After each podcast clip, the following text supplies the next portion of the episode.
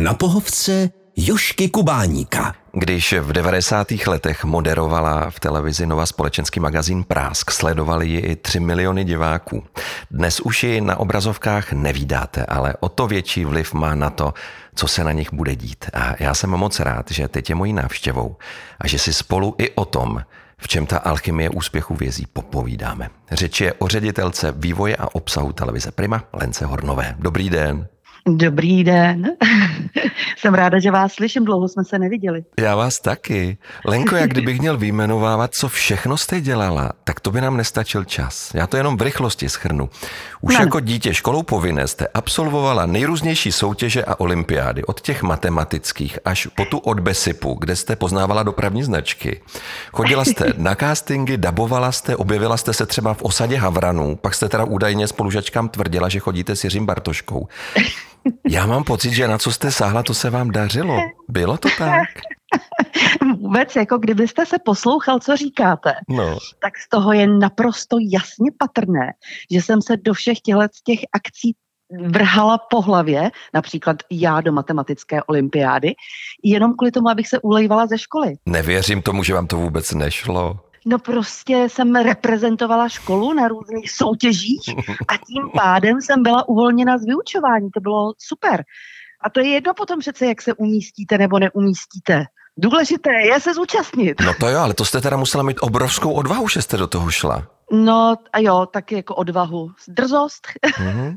bych to spíš nazvala. Asi spíš drzost a byla to asi touha po nějakém dobrodružství. Asi. A jste dítětem štěstěny?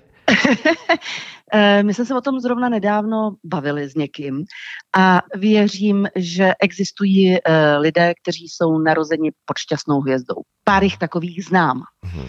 Ale nemyslím si úplně, že bych se mezi ně počítala.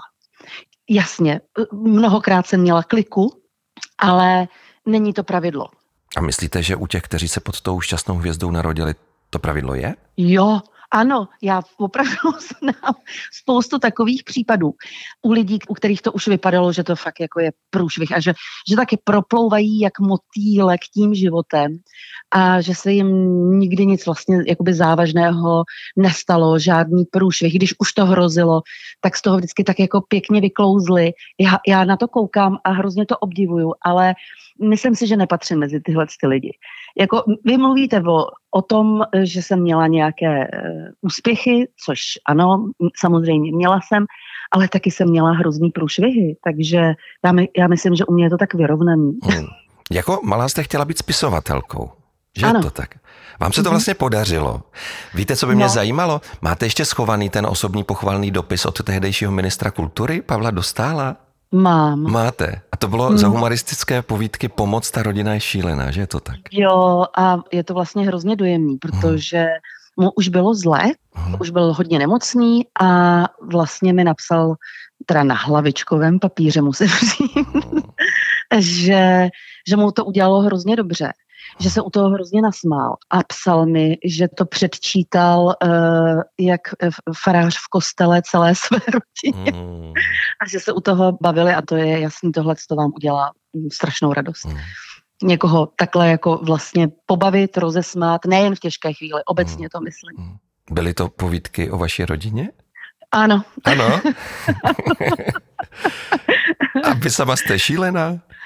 Jo, tak já jsem měla prostě šílený rodiče, vlastně tak pološílenou babičku, pološílenou tetu, šílenou sestru, tak je, ano, nevybočuju prostě. Taky se mi dějou legrační, zpětně je to legrační, uh-huh. ale v té chvíli je to samozřejmě ohromně trapný. No a říkám si, není to tím, že na to umíte nahlížet legračně? Někdo by se za to styděl, už by o tom nikdy nemluvil a zůstalo by to skryto. Vy to otočíte, dokážete na to ukázat, pobavíte se. to je obrovský talent. No. No to ne, to, to nemusí být talent, to může být takový jako pravidlo, že si to řeknete, protože e, i kamarádky se mi smějou, že na sebe všechno vykecám, že na, na sebe všechno jako prásknu, ale já to prostě řeknu dřív, než to na mě někdo vytáhne uh-huh. a mhm. bude to, tak já, když to aspoň odvyprávím s nějakým vtipem, s nějakým humorem, tak se z toho může stát právě ta zábavná uh-huh. historka a nemusí to na dosmrti zůstat tím trapasem. No ale zase to chce obrovskou odvahu říct to na sebe. Tak já nevím, já to tak mám. Vy jste byla spojená hlavně, a jste spojená hlavně s televizí. Byla vaším prvním televizním pořadem hitparáda Mindráků, vysílaná československou televizí? No, jo? no ale to je strašný pravěk teda, ale byla. Uh-huh. To jsem byla na mateřský, bylo mi, já nevím, třeba 24 a uh-huh. já jsem předtím pracovala v televizi jako vlastně z té druhé strany. Já jsem e, pracovala v dětské redakci jako asistentka režie, asistentka scény, klapka, uh-huh. skriptka, vlastně tak, co bylo potřeba. A pak jsem teda odešla na mateřskou a pak mi vlastně na tu mateřskou zavolal, někdo si na mě vzpomněl, uh-huh. jestli bych nechtěla moderovat tenhle odpolední pořád pro mládež. No, a tak jsem šla na nějaké kamerové zkoušky a, a s Michalem Mikštajnem jsme moderovali pořad, který se jmenoval Hitparáda Mindráků. No. Já jsem někde dohledal jeden díl, to byla teda ano. úsměvná doba. A platilo to, co jste řekla, sice v souvislosti s jinou televizí, s jiným pořadem, ale přece jenom, že tenkrát věci vznikaly metodou pokus omyl? Nebo jste měli nějaké vedení? Tuhle větu jsem řekla, ale jako za sebe, jo? když ano, už ano, já ano. jsem potom byla uh, tvůrce. Tohle bych, jako tohle někdo vytvořil. Hmm. Myslím, že na tom spolupracovala nějaká paní psycholožka, protože to bylo o, o trablech mládeže a, a jejich psychických problémech. A to bych si netroufla hodnotit, jestli to byla metoda pokus omyl. Já si myslím, že to brali strašně seriózně a vážně. Asi si od toho slibovali to, co od toho chtěli. Hmm. Vy jste potom byla v rádiu a kolega Roman Výšek vás přihlásil do konkurzu na Novu. No, přesně tak. Vy jste na něj nechtěla jít, ale ne. protože probíhal v ulici, kde jste zrovna bydlela a protože vás k němu popostrčil kamarád Richard Hojnev, který ano, vám půjčil tak. svetr přivezený z ano. Brazílie. Tak to nakonec víte, dopadlo, že jo? Vy víte všechno, ale tomu ještě předcházelo to, že já jsem nechtěla do žádné nové televize, já jsem byla spokojená v tom rádiu, tam, mm. kde mhm. jsem byla, já jsem dělala zprávy, vlastně jsem připravovala a moderovala jsem zprávy mm. a byla jsem úplně spokojená s tím, co je, ale Roman měl pocit, že to je nějaká příležitost a on mě neustále omlouval na, na těch konkurzech. Já jsem tam vždycky nepřišla a on mě zpětně, zpětně omluvil, že jsem třeba byla na služební cestě nebo že jsem byla nemocná a oni mě pozvali vždycky na, do dalšího kola díky mhm. tomu. Mm. Takže já jsem se nezúčastnila vlastně ani jednoho kola a najednou už bylo finálové kolo, už jako kamerové zkoušky mm. a ty se zase shodou okolností, fakt takováhle náhoda to byla, odehrávali u nás v ulici o dva vchody dál mm. a já zase jsem tam nechtěla jít, ale přišel na kafe můj soused z baráku, Ricardo, který studoval e, v Praze Damu mm. scénografii a zrovna se vrátil z domova a přinesl mi ukázat svoji novou garderobu. A tak mi ukazoval ty nové svetry a já me, mezi řečí mu říkám, a víš, Ricardo, zrovna tady jako v ulici probíhají nějaké kamerové zkoušky do nějaké nové televize, já tam nepůjdu. A on říkal, a když ti půjčím tady ten nový úžasný svetr, půjdeš tam? ano, tak jo. no a tak, takhle prostě jsem vlastně vyhrála konkurs do televize Nova mm-hmm. jako moderátorka díky tomu, že mi Ricardo Hojnev půjčil svetr. Ale nejenom. Nejenom, protože pan Merunka po vás chtěl zprávy a ty jste z rádia zrovna uměla. No jasně, protože já jsem uměla pracovat v té hmm. době, já teď řeknu jako slovo, který možná vy si budete pamatovat, ale nejsem si jistá, možná, že jako kdyby teď šel někdo do Národního technického muzea, tak to tam najde. Ale ta věc se jmenovala dálnopis. Mm-hmm. To byl takový přístroj, z kterého neustále z České tiskové kanceláře vylejzaly zprávy v mhm. takovém dlouhatánském nekonečném papírovém kotouči. Mm. A já jsem byla z rády a vlastně zvyklá vždycky ten nekonečný pruh papíru odtrhnout a během té hodiny, protože jsme měli zprávy jednou za hodinu, tak jsem vždycky z toho vyhmátla to nejpodstatnější, podtrhala, nalepila, napsala jsem k tomu nějaký komentáře a bylo. A byl, byla jsem v tom hrozně zdatná a rychlá, protože jsem to předtím dva roky dělala mhm. v tom rádiu. A teď jsem si všimla, že i tam v té kanceláři na těch kamerových zkouškách, kde jsme byli, vylejzali z toho dálnopisu ty nekoneční role toho papíru. A oni říkali, uměla byste to? A já, tak, není problém. A s čím jste na novu vlastně nastupovala? Protože o tom, že se z ní stane fenomén, to nikdo netušil. No vůbec. Já jsem právě, proto jsem Romanovi říkala, já jsem v seriózním rádiu, mám měsíčník v seriózní televizi uh-huh. a já nepotřebuju eh, se pokoušet o nějakou kariéru v nějaké televizi, která vůbec nevíme, co, jak bude vypadat a, a budou to dělat ně, určitě nějací amatéři. Takže vlastně to byl ten důvod, proč jsem tam nechtěla. To, co se stalo potom uh, znovu a jak jako rovnou fenomenálně nastoupila na ten trh, tak eh, to možná čekal Vladimír Železný tehdy, uh-huh. tomu věřil, ale asi já nevím, asi nikdo jiný, já teda určitě ne. A vy jste měla číslo 008 kartičky, že jo? Takže jste byla jeden z prvních. Přesně tak, já jsem měla zaměstnaneckou kartičku 008. No. O jedno mě to teklo. Myslím ta... 007, jasně. Ano, povolení zabíjet. jste vzpomněla Vladimíra Železného. V jednom hmm. rozhovoru jste řekla, že jste si uměla spoustu věcí a teď vás cituji. Sama jste řekla vydržkovat. Mm-hmm. Jaké to bylo přečíst si v novinách přiznání právě Vladimíra Železného, že jste si správně, jak říkáte, vydržkovala, jak bude vypadat pořad prásk? No, to, to, ten článek mám samozřejmě schovaný. Aha, aha. Někde aha. bych ho ještě dohledala, jsem si ho vystřihla, protože Vladimír byl absolutní, nespochybnitelná autorita a musím teda říct, že byl i dost jako despotický, aha. což asi jako nebylo úplně v tu dobu na škodu, protože měl nějakou vizi, jak by to mělo vypadat. Zpětně se ukázalo, že naprosto správnou a moc diskuze nepřipouštěl, teda musím říct. A byl tak jakoby velká autorita, že jsme se ho vlastně všichni báli. no, jenže někdyž popadne někdy amok, nebo když jsem o, o něčem hodně přesvědčená, tak um, jsem také neústupná. Aha. a, a právě to mi udělalo hroznou radost, protože se ho někde zeptali, jestli se někdy spletl a on řekl, ano, ve dvou případech. Nechtěl jsem tele-tele, mm-hmm. co tenkrát dělali kluci Michal Suchánek, ano. Richard Genzer a Veronika Žilko, jasně. Vel, ano, uh, Carda. A Carda také. A režíroval to tehdy Ondra Soko. Mm-hmm. No, tak to, to, to nechtěl, to, to řekl, to nebude v životě fungovat. A druhý případ právě teda zmínil mě. Ne, že by nechtěl ten pořád, mm-hmm. ale měli jsme o něm každý jinou představu. A teda musím říct, že velmi rozdílnou. No a pak on už mě nějak jako vstekle vlastně řekl, tak si dělejte, co chcete, se uvidí. a naštěstí, jako teda, byla to drzost tehdy, obrovská zase, no. Já jsem drzá, no, asi a dopadlo to dobře. Naše posluchače možná zajímá, jaké byly ty představy. Ta vaše byla laskavější a pan Železný chtěl trošku konfrontační pořad, že jo? Velmi, no. Chtěl právě jako hodně bulvární mm-hmm. ten pořad, chtěl kauzy, hodně odhalení, mm-hmm. no chtěl krev. mm-hmm. a já jsem mu říkala, má to být eh, jako v pozdějším večeru. Ty diváci už budou po celém tom dni unavení, určitě už se podívali na zprávy, kde teda toho pozitivního taky asi moc eh, neviděli a já bych chtěla, aby to bylo laskavé a milé a pohlazení. Uh-huh. No. A vyhrála jste. A měla jste no. pravdu, no tak 3 miliony diváků, to je obrovské číslo. No, no, no, to v té době, a tak oni v té době ještě nebyly všechny ty internety. Už si dneska vlastně všechny ty nejen bulvární kauzy, ale v dnešní době můžeme zapnout počítač a podívat se do ložnice vlastně, kde jaké osobnosti, kde jaké celebritě a máme to téměř online, ale v té době to tak nebylo, no, takže to bylo taky samozřejmě tou dobou. Uh-huh.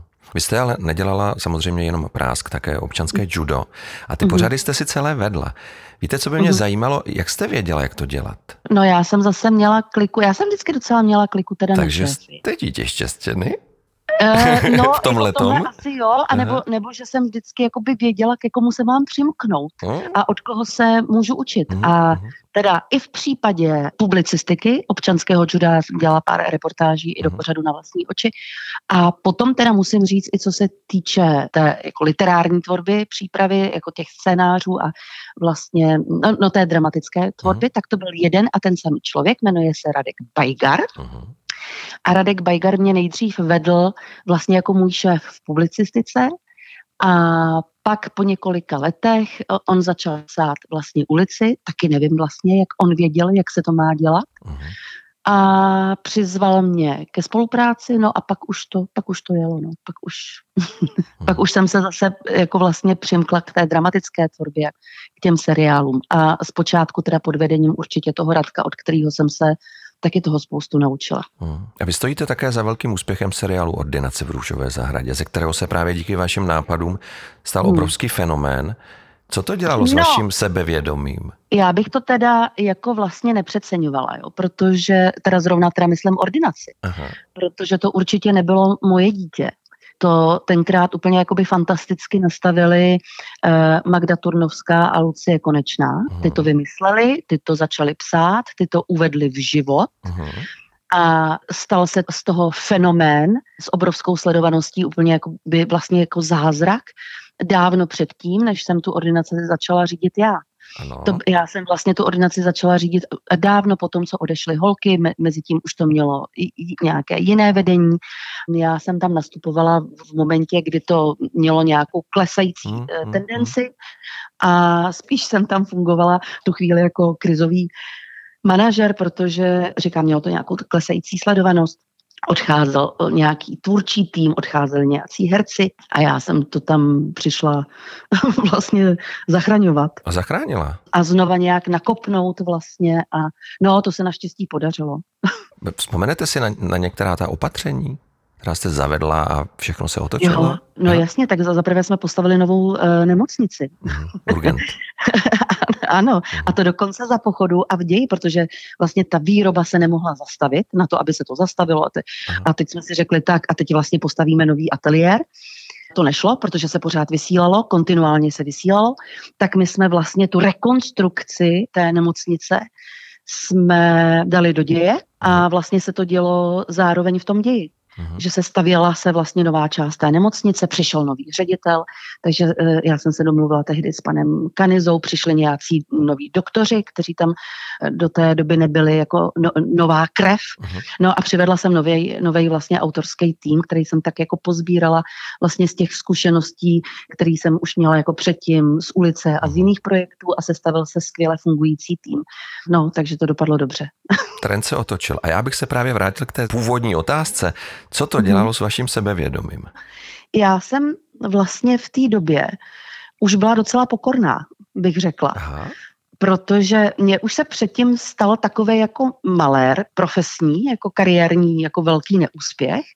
Protože předtím, kdybyste se mě ptal třeba, co se dělo tři roky předtím, mm-hmm. tak vám odpovím, ano, byla jsem hodně vlastně jakoby sebevědomá, namistrovaná, nafoukaná, mm-hmm. jak mě vyčítala moje maminka, mm-hmm. pořád hrozila tím ukazováčkem a říkala, Leni, žádný strom neroste do nebe. Mm-hmm. no a pak se mě vlastně stal eh, takový jako velký kariérní neúspěch a musela jsem vlastně začínat znova od nuly, od začátku všechny úspěchy, které jsem do té doby měla, tak jako kdyby byly zapomenuty a No a musela jsem začít znova a vlastně je to ve mně pořád tady ten, ten zážitek. Mm-hmm. Je to Big Brother? Je to Big Brother, ano, mm-hmm. ano. Což je jako zpětně eh, je hrozně legrační to považovat za neúspěch, protože ono to mělo přes milion sledovanost, ale nešlo o to, jakou to mělo sledovanost, šlo o to, že, že konkurenční televize Prima se svým obdobným pořadem prostě zvítězila mm. nad novou, což se do té doby, uh, to se nestalo. Ano. No, takže to bylo vlastně jakoby braný a já, a já jsem toho byla teda šéfkou, producentkou. A... Takže Big Brother byl před ordinací a já jsem si myslel, že to bylo naopak. Mm. Ne, ne, ne, ne, ne. Mm. Já jsem vlastně jako do té doby žádnou dramatickou tvorbu nedělala. Aha. Já jsem dělala prostě publicistiku, zábavu hodně jsem dělala. Ale teprve vlastně po Big Brotherovi mě ten šéf, můj bývalý z publicistiky, který připravoval k ulici, tak mě tak mě jednoho krásného dne zavolal a říkal, už jsi se doma vybulala dostatečně, už hmm. tak a nechceš už začít zase dělat něco pořádného, pojď se mnou dělat ulici. No, hmm, takže. Hmm. Ale potom jste na Nově nevydržela a přešla jste na televizi Prima. Mm. Přišla tam jiná Lenka Hornová, než která byla hvězdou Novy? Tak to já si ani nemyslím. Já jsem byla teda jako tý nově strašně dlouho věrná. Já jsem poměrně loajální člověk. Mm. A já jsem na té nově byla třeba přes 20 let. A z té primy jsem každý rok dostávala nabídku vlastně na spolupráci asi už tři roky předtím. A pořád jsem odpovídala, já jsem spokojená tam, kde jsem a není to prostě jako vlastně na stole. No a pak se staly zase nějaké okolnosti, přišlo nové vedení eh, do Novy a, a najednou prostě byl ten čas, byl ten čas odejít. Na pohovce Jošky Kubáníka. Vy jste se na primě pustila do dalších seriálů. Já připomenu jenom mm. některé. Doktoři z mhm. počátku, Ohněvý kuře, Krejzovi, Modrý kód a hlavně Slunečná, která nakonec mm. převálcovala ordinaci. Mm. A mm. také momentálně vysílaný seriál Zo. Mm. Pojďme si prosím říct, jak takový seriál vzniká. Co je na úplném začátku? Uh, nápad, samozřejmě. Mm-hmm. A musíte ho vysedět, nebo přijde z nebe? Tak jako já si spíš myslím, že přijde v nějaké, v nějaké asi diskuzi, bych řekla, že nejčastěji se to stává. Aha. Protože já mám kolem sebe strašně šikovný lidi, mm. takovej jako vlastně jako kdyby core team, když teda budeme mluvit o těch dlouhoběžkách, jo, protože já se teda starám i, i o jiné seriály, o takové ty, ty prémiové, třeba ty osmidílné nebo ty minisérie, ale, ale co se týče těch dlouhoběžek, je to podstatná část mé práce, protože to je vlastně vždycky jakoby největší investice uh-huh. té televize, protože se počítá s tím, že to bude pokud možno co nejdéle. Uh-huh. Takže mám kolem sebe postavený takový jako vlastně jako skvělý tým ze samých skvělých lidí, šikovných, vzdělaných, chytrých. A e, vždycky děláme nějaký ten jako seriál, ale už jako samozřejmě máme naplánováno, kolik zhruba dílů to bude mít maximálně, i když, jako, když je to úspěšné, tak se samozřejmě přidávají řady, hmm. ale nějak na začátku jsme si řekli, že už nikdy nebudeme eh, jako chtít dělat nekonečný seriál. Když bude úspěšný, tak uděláme hodně řád třeba, hmm. ale my musíme vždycky vlastně, aby nás to těšilo i nás, tak my musíme vědět, kde je začátek, kde je prostředek a kde je konec. Máme vymyšlený nějaký základní příběh a ten jako naplňujeme Někdy to teda zdržujeme, když přidáváme řady, ale nakonec ho stejně naplníme a nakonec vždycky víme prostě, kde chceme skončit. No a přitom víme, že si třeba řekneme, víme, že to ještě třeba tak rok bude fungovat, ale už bychom se měli zamyslet nad tím, co budeme dělat potom, co by nás bavilo a hlavně, co si myslíme, že by bavilo diváky. Mm-hmm. Tak si o tom povídáme a zvažujeme a lítají nápady od nás, od všech. Mm-hmm. No a pak, když se nám všem ten jeden nápad líbí a chytneme se ho, tak já se potom mm, ještě jako na primě zeptám dalších kolegů, jestli jsou s tím v pohodě, jestli se jim to líbí. Mhm. No a postupně vlastně pomalu začínáme pracovat i mm, tady na tom. Vy jste před chvilkou řekla, že třeba víte, že to rok bude fungovat. Podle čeho to mm. víte? Jsou to data? Je to sledovanost? Jsou to samozřejmě, za prvé to jsou data, je to ta každodenní sledovanost, která mi každé ráno v 8 hodin pípne do toho mobilu. A to se mi vždycky trošku zastaví to srdce, ale, ale a tak to je jeden nástroj, který se používá. No a pak jsou samozřejmě e, různé výzkumy. Aha. Jak takové výzkumy vypadají? A co vůbec zkoumají? Za prvé na to každá televize má svoje oddělení a pak se ještě najímají externí služby, agentury, které se tím přímo jako zabývají. Mm-hmm. Nejdřív se musíte definovat, eh, na co se ptáte. Já mhm. nevím, dám příklad. Baví vás ještě tento příběh, baví vás ještě tyto postavy, pak už samozřejmě si můžete nadefinovat konkrétnější otázky, co vám na téhle postavě vadí, mhm. nebo co vám vadí na, na nějakém tom konkrétním příběhu, na nějaké konkrétní lince. Mhm. No a pak ta agentura se sbírá vlastně vzorek respondentů, to je taky velmi sofistikovaný, protože v tom vzorku musí být zastoupeni.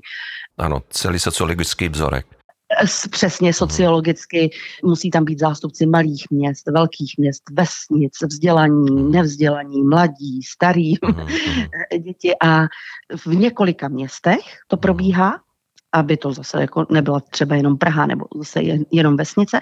Takže to e, v různě velkých městech a vesnicích to probíhá. No a takhle vlastně je to moderovaná záležitost. Každá ta agentura má jako na tohle své e, moderátory, kteří tady tu diskuzi uh, s těmi respondenty řídí. Uh-huh. No. A to jsme ale už uprostřed vysílaného seriálu. Ale ještě bych se vrátil o kousíček zpátky. Eh, hmm. Jak dlouho trvá od okamžiku, kdy si řeknete, tenhle nápad budeme realizovat do první klapky? Zhruba rok. Rok. Mhm. Mám to tak, mám to tak jako vypočítané, že eh, přes všechny schvalovací procesy, přes vlastně jakoby nakástování těch eh, hlavních postav, přes postavení ateliéru, přes sehnání lokací, přes napsání aspoň, nevím, třeba hm, většinou začínáme a máme minimálně třeba 20 až 30 scénářů napsaných, mm-hmm. tak, tak to trvá ten rok. Potom začne natáčení. Já ano. to teda vím, ale řekněte našim posluchačům, jestli se chodíte dívat, jestli jde všechno tak, jak si představujete. Jo, jasně. jasně, že jo. E, e, já se teda chodím dívat už v průběhu těch přípravných prací, uh-huh.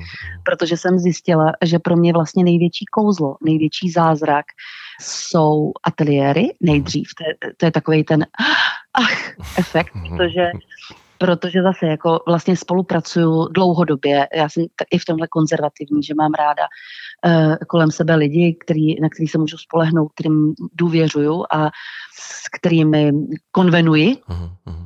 A třeba architekt, tak jeden z mých kamarádů, tak on už jako máme vždycky takový sedánek, on má před sebou ten plán toho ateliéru a já mu vyprávím o těch lidech, kde kdo bude bydlet, kde bude jaká ordinace, kde bude jaká kancelář, kde bude jaký byt a kdo v tom bytě bydlí a kdo v té ordinaci ordinuje a jak bych si to představovala a jaká je to přesně sociální vrstva, jaká je to třída, jestli to jsou obyčejní lidé, nebo jestli to jsou třeba zbohatlíci. A teď mu prostě vyprávím ten příběh a o těch postavách a on potom něco nakreslí, hmm. pak se to postaví a já se tam přijdu podívat a říkám si, ach, to vypadá, jako kdyby to vyskočilo z mé hlavy. Hmm. Tak jsem si to přesně představovala. A teď se vlastně poprvé v této chvíli hmm. zhmotní ta vaše fantazie.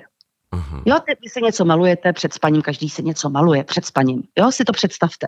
Nějaký příběh si malujete. Jasně. Než usnete, tak si tak a teď si představte, že se vám stane, že se takhle něco před spaním vyprávíte v hlavě mm-hmm. a pak přijdete někam a vidíte to. Vidíte to. To se říká vizualizace. No, no, no, no. Mm. A potom vy vidíte ale v předstihu celý seriál. Co se, no, když, celý, se, postupně, no, co, když se postupně točí samozřejmě. Co se děje, když jste třeba s něčím nespokojená? S tím už se nedá nic dělat. No vlastně moc ne. Hmm. Musíte těm přípravám dát takovou pozornost hmm. a takovou péči, že už by se vám potom nemělo uh, stát, že uh, něco blbě, protože s tím se už opravdu spoustu věcí se dá zachránit ve střižně. Jo, tady to zrychlíme, tohle to vyhodíme, hmm. protože to nefunguje. Ale to podstatné, prostě to, jak jste to vymysleli a jak dobře jste to obsadili, protože to je taky důležité, hmm. tak, uh, tak s tím už se potom vlastně nedá moc hnout. Hmm. Jak moc je pro seriál důležité promo? Tedy to, jak o něm informujete diváky? 50%. 50%? Hmm, to teda dnešní doba je strašně rychlá. Uh-huh. A myslím si, že ty diváci nebo vůbec jako lidé jsou úplně jako přehlcený všemi možnostmi, které mají na všech našich, jako samozřejmě jako televizích a na všech možných platformách. Ze všech stran se na ně hrnou příběhy, eh, ze hmm. všech stran eh, se na ně hrnou filmy a seriály a každý si chce urvat eh, tu svoji pozornost. Hmm. A myslím si, že ty diváci už jsou tak jako zhýčkaní a je toho tolik, že oni už nemají moc trpělivosti hmm. si počkat, jestli se to někde jako nevylepší nebo nevyvine, v dnešní době je to v podstatě tak, že když toho diváka nezískáte u prvního maximálně druhého dílu, tak už ho nezískáte nikdy mhm. protože on vám ten čas nedá. Mhm. Protože bude mít nabídku někde jinde. Mhm. Jo, takhle prostě zmáčkne ten čudlíček a jste v pytli. A celá ta roční příprava je v pytli taky. Je v pytli taky, přesně tak. Takže vlastně to promo a nalákat uh, diváka aspoň na ten první díl, tak je um, 50% úspěchu, teda za mě určitě. Hmm. A podle čeho rozhodujete, jak moc důležitý seriál bude ve vysílacím schématu televize, tedy který den půjde? Hmm. Na to jsou zaprvé také jsou tu nějaké zvyklosti. Vy víte, kolik lidí zhruba je u televize v pondělí večer, vy víte, kolik zhruba lidí si zapne televizi v sobotu večer uh-huh. nebo v úterý v podvečer. To jsou taková jako okénka v tom rozvrhu denním a každé to okénko má nějakou hodnotu a tu hodnotu má podle toho právě, kolik potenciálních diváků u té televize sedí a bylo by ochotno, když se jim trefíte mm-hmm. do, do vkusu, bylo by ochotno se na ten váš pořad dívat. Mhm. A jak to vypadá, když se vysílá první díl? Já jsem si někde přečetl, že můžete dokonce online sledovat, jak se diváci chovají. Je to, je tak? to tak? Jak, co se u vás tak. děje? Tak ono to není jenom ten večer, ten, ten večer už je naprosto infarktový. je opravdu i s těma vašima zkušenostma? No absolutně vždycky, oh. pro boha. Teď se všemi těmi tvůrci, a to je jedno, jestli je to producentka, nebo jestli je to scénárista, nebo jestli je to moje kolegyně, mm. ředitelka výroby, nebo prostě třeba i jakoby generální ředitel. Tak všichni jsme na těch telefonech nebo na těch počítačích a sledujeme to a mezi tím si jakoby píšeme a čekáme vždycky na ten další a další jako graf, až se objeví. A to, jsou, to už jsou úplně infarktové stavy. Ale jako já tenhle ten stav toho úplně totálního napětí mám takových třeba 14 dní před tím kickoffem, před tím spuštěním toho nového projektu, tak to já už mám žaludek na vodě minimálně 14 dní předem. Ne, ne, opravdu? No jo, jo, no jasně tak jako já vypadám možná trochu nezodpovědně, mm, ale já jsem, já jsem v tomhle hrozně zodpovědná a navíc jako většinou vím, kolik, nejenom kolik peněz to stálo, to, to mm. samozřejmě, to jsou prostě milionové částky, které jako když to neklapne a když ten úspěch se nedostaví, tak jako odepisujete prostě, nebo ta firma odepisuje miliony a vy jste za to zodpovědný. Uh-huh. Takže to, to, to ne, vůbec není nic dobrýho na nervy. Uh-huh. Ale to je jako jedna věc. A druhá věc je, vím, kolik úsilí, ale opravdu jako naprosto uh, upřímného úsilí a nasazení uh-huh. to ty lidi stojí. A jako každý neúspěch mě vždycky mrzí, já si vždycky jako vybavím všechny ty lidi, všechny ty herce, všechny ty rekvizitáře, všechny ty švenkry, režiséry, vlastně všichni, kdo strávili na tom place 12-14 hodin denně a snažili se to udělat uh, co nejlepší, co nejhezčí a, a s obrovským nasazením. A pak, když to neklapne a je to tudududum, tak mě je to vždycky tak strašně jako mm. líto, i kvůli té obrovské energii, která se do toho vydala a pak je to vlastně, jako se ukáže, že to je k ničemu, tak to, to, to, to bulím vždycky. Bulíte? No jasně. Opravdu? No. mě já, jsem, hmm. já jsem plačka. Máte v hlavě to, co bude na obrazovkách televize Prima třeba za rok?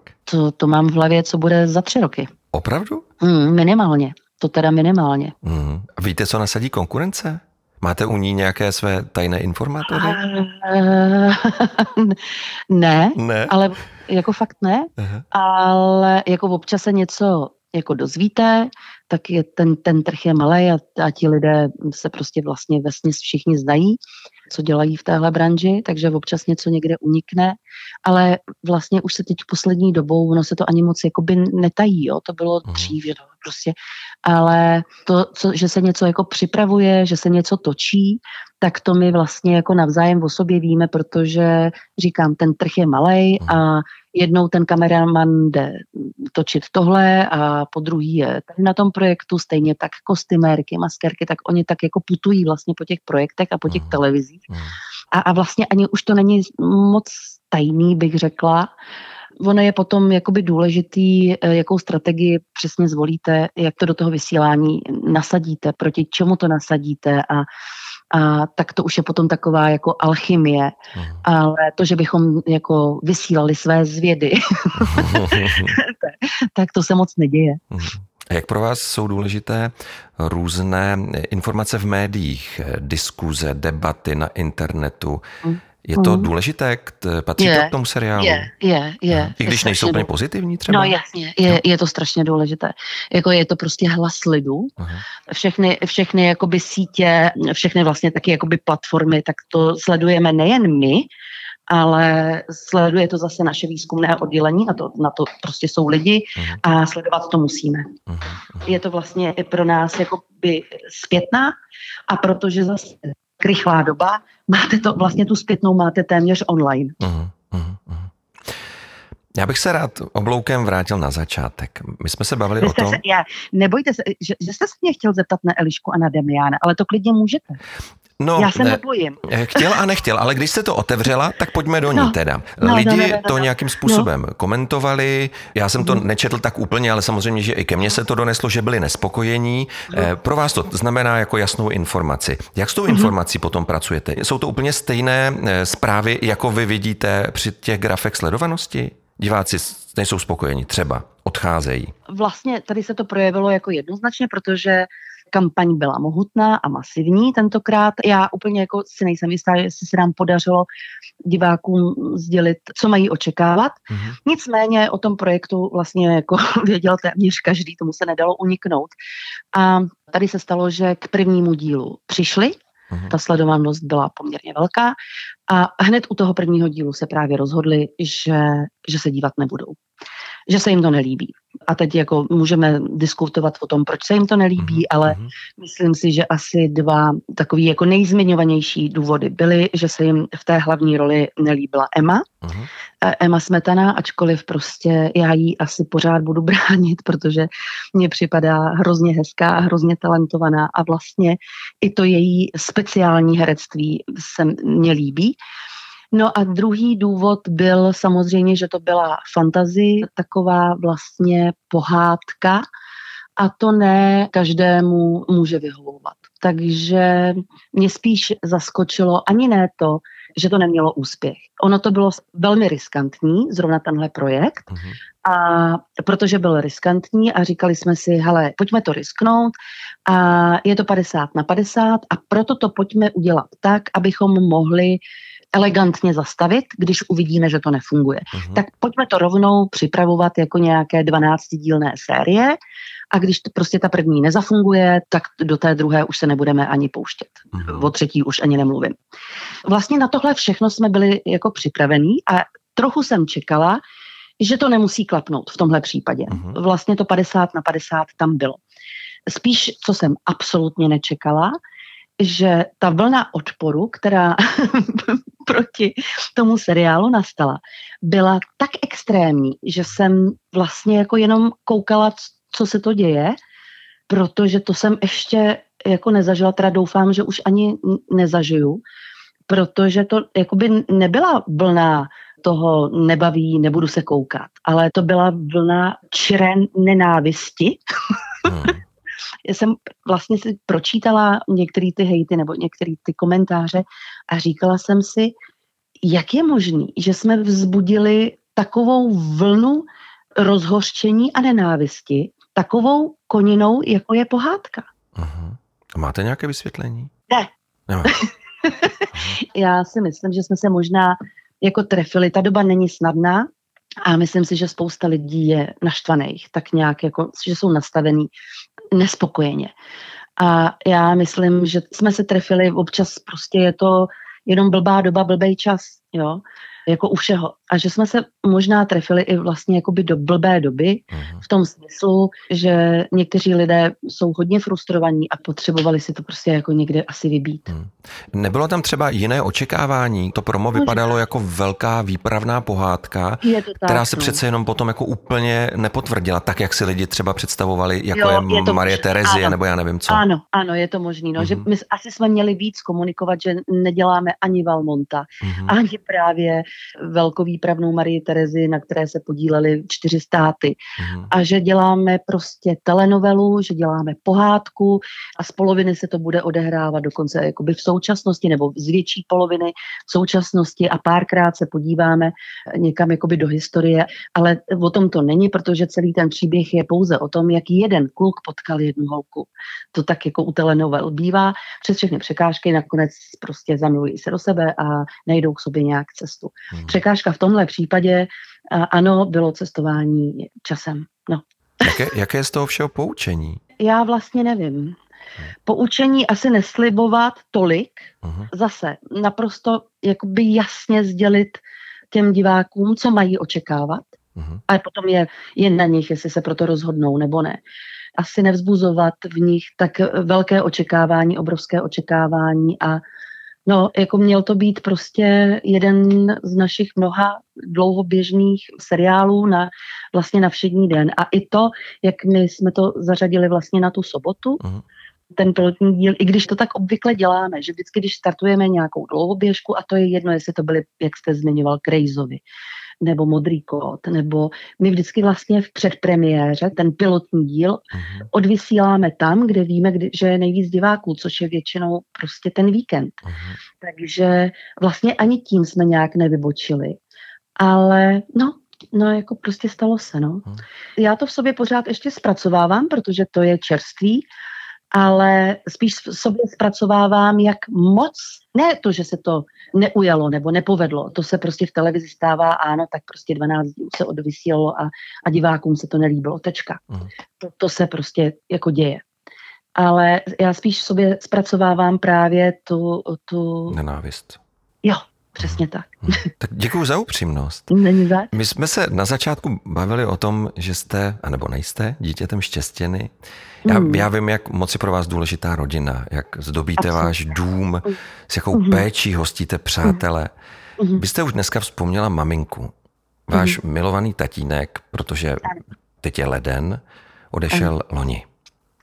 Byl na vás pišný? No, jako vlastně tyhle, tyhle ty Vánoce první bez státy. Hmm. Já vlastně pořád ještě to nemám v sobě zpracovaný, myslím, že ani moje sestra, hmm.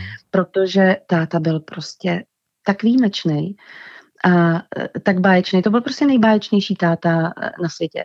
Od, narození, od malička a vlastně odpovídám na, na vaši otázku rovnou. Ano, mm. byl na nás pišný, ale stejně tak by jsme byli pišné na něj, protože já opravdu neznám člověka, který by tátu nemiloval. Mm. On byl strašně milej, zábavný, legrační, měl, miloval lidi, miloval život a lidi milovali jeho. On celý život dělal že jo, vlastně práci, kterou zbožňoval. On dělal loutkové divadlo, on byl loutkový herec a, hrál, a, a dělal černé divadlo a, a jezdil s tím po celém světě a, a vlastně si užil krásný život právě tím, jak cestoval s tím divadlem.